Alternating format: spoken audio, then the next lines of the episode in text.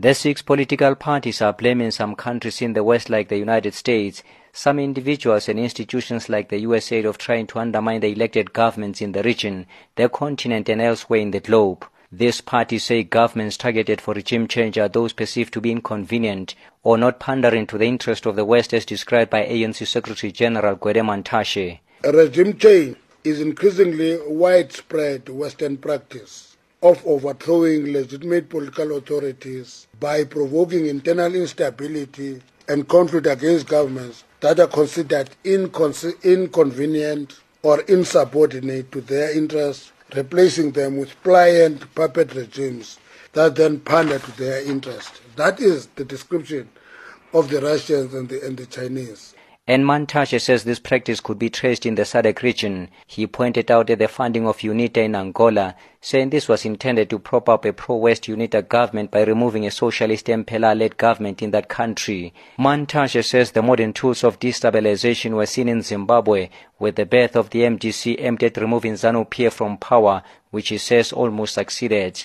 And the ANC Secretary General says South Africa is not spared from this practice.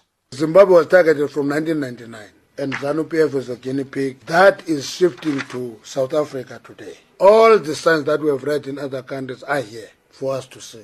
That is what we saw as the main threat to the region, that destabilization of former liberation movements. The West feels that former liberation movements are too powerful in the region. They are all governing. And that is making them to be targeted because they are not pliant. He says in South Africa, this pattern is now disguised as a need to strengthen democratic institutions.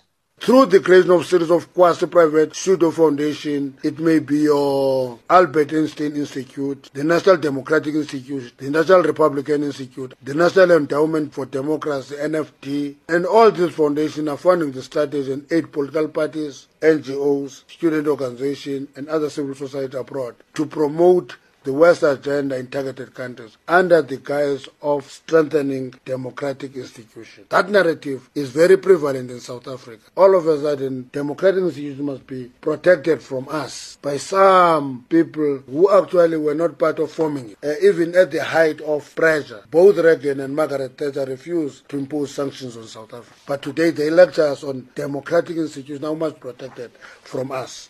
But Mantashe has also warned against what he calls own goals by these liberation movements, saying the prevalence of corruption in their governments have undermined their legitimacy. Internal to movements, corruption is the biggest threat because it is damaging the image of former liberation movements and their government. And that is actually causing electorate to lose faith in their own movement. The second one is weak internal democratic practices, where we all face similar challenges with regard to conducting credible, free and fair internal elections to parties, where you find that good cadres of the movement get marginalized. All those issues impact negatively on the internal democracy of the liberation, and they are weakening the liberation movement.